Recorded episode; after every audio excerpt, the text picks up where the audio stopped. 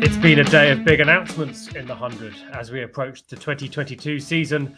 The women's franchises have been announcing their retained lists, and we've been following that news all day. I'm Tom, and joined by Rich. Have you been on top of the, the developments as they've been announced? I have, yeah. It's been an interesting day. Lots of uh, lots of surprises, and looking forward to digging into it with you. Yeah, and we can all agree, I think, that the uh, the women's competition last year had a great start. Uh, we'll see how that builds uh, throughout this year. I mean, I suppose to set the scene first, how is this team building process going to work in the women's version of the hundred? Well, for a start, the salaries have gone up, which is always a good thing. Yep. So the price bands range from seven and a half thousand pounds for the tournament, all the way up to the top players who'll be getting thirty-one thousand pounds for their you know, three weeks of work.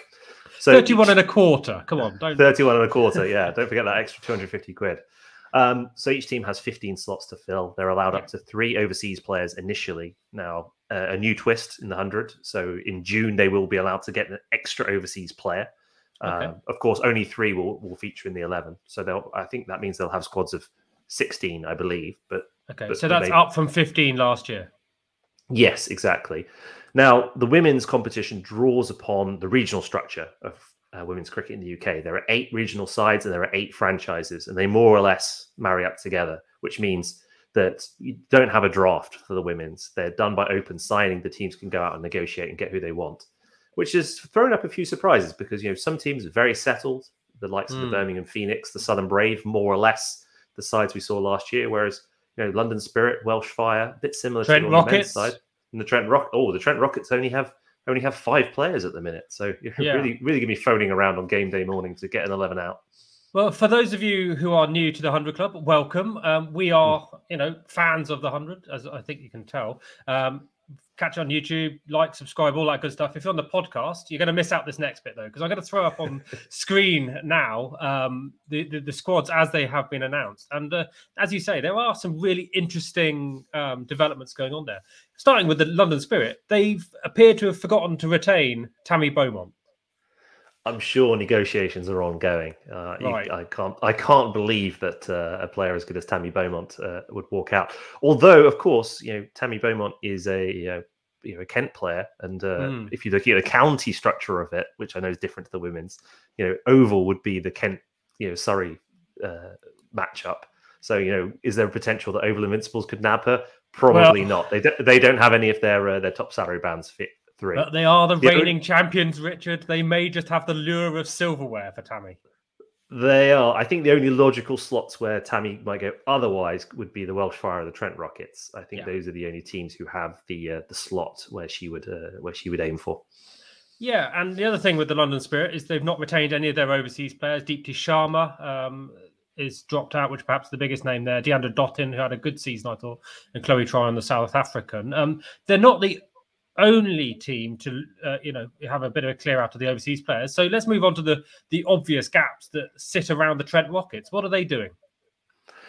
Well, they had um, Rachel Priest, Sammy-Jo Johnson as their overseas last year. I mean, yep. the big thing last year was that COVID obviously played havoc with recruitment, and mm. a lot of the sort of big uh, you know, international Australian stars and you know, New Zealand stars as well, who was who were originally signed up, didn't make it over which meant that we got sort of a uh, another group of players who were willing to come and play. You know, very fine players, but not necessarily all internationals or those that were, uh, you know, perhaps at the latter latter stages of their careers.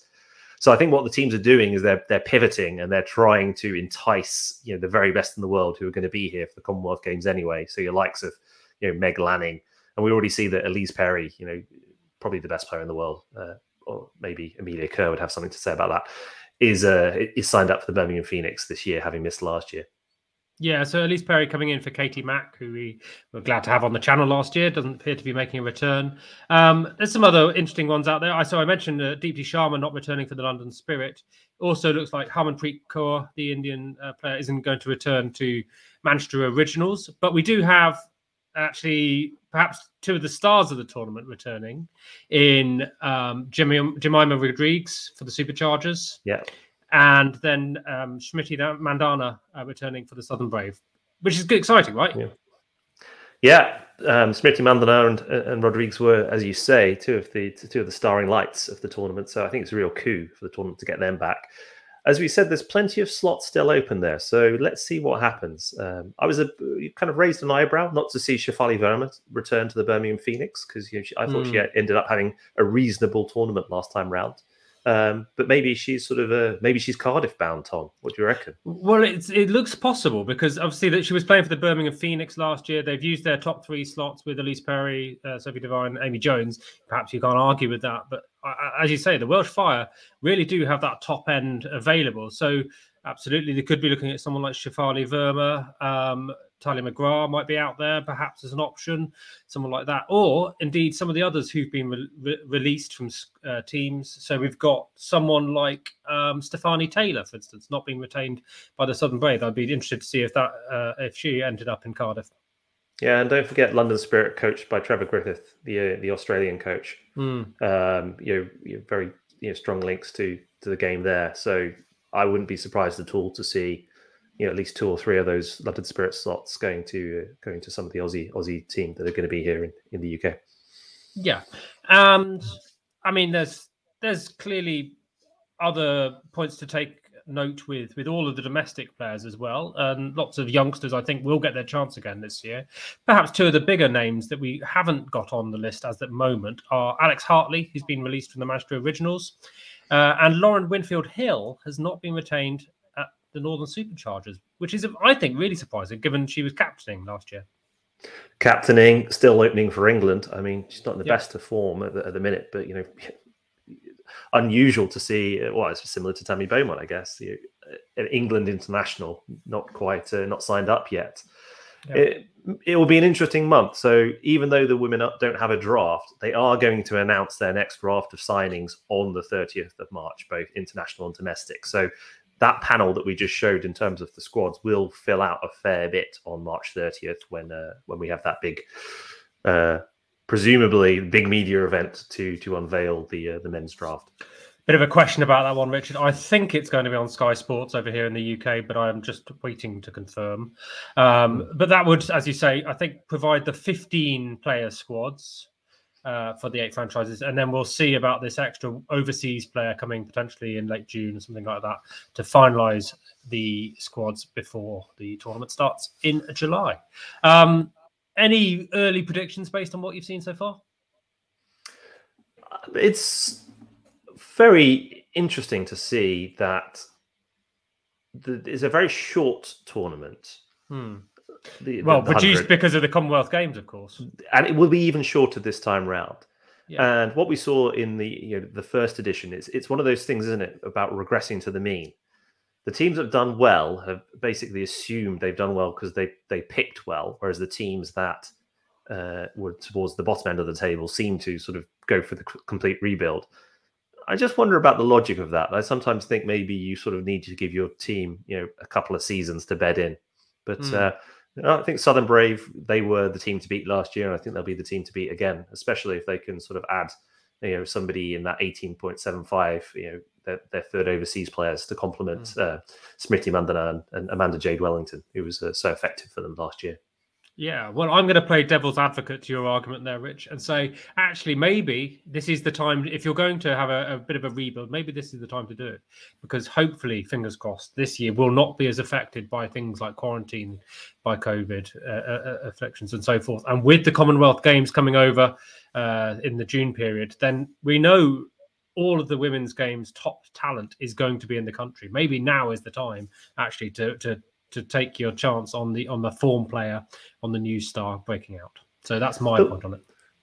The one other thing I'm interested in, Tom, that might mm. develop over the next few years is at the moment the teams are very much focusing on um, their their their regional side, right? So if we look at the Oval Invincibles and the sort of the, the Southeast Stars, at the moment they can the Oval Invincibles can afford to use all of their three tops mm. slots on their England international Tash Farrant and their South African trio, knowing that they've got Alice Capsey on 15,000 in the middle of the range. Now, she was one of the absolute stars of the tournament this time round.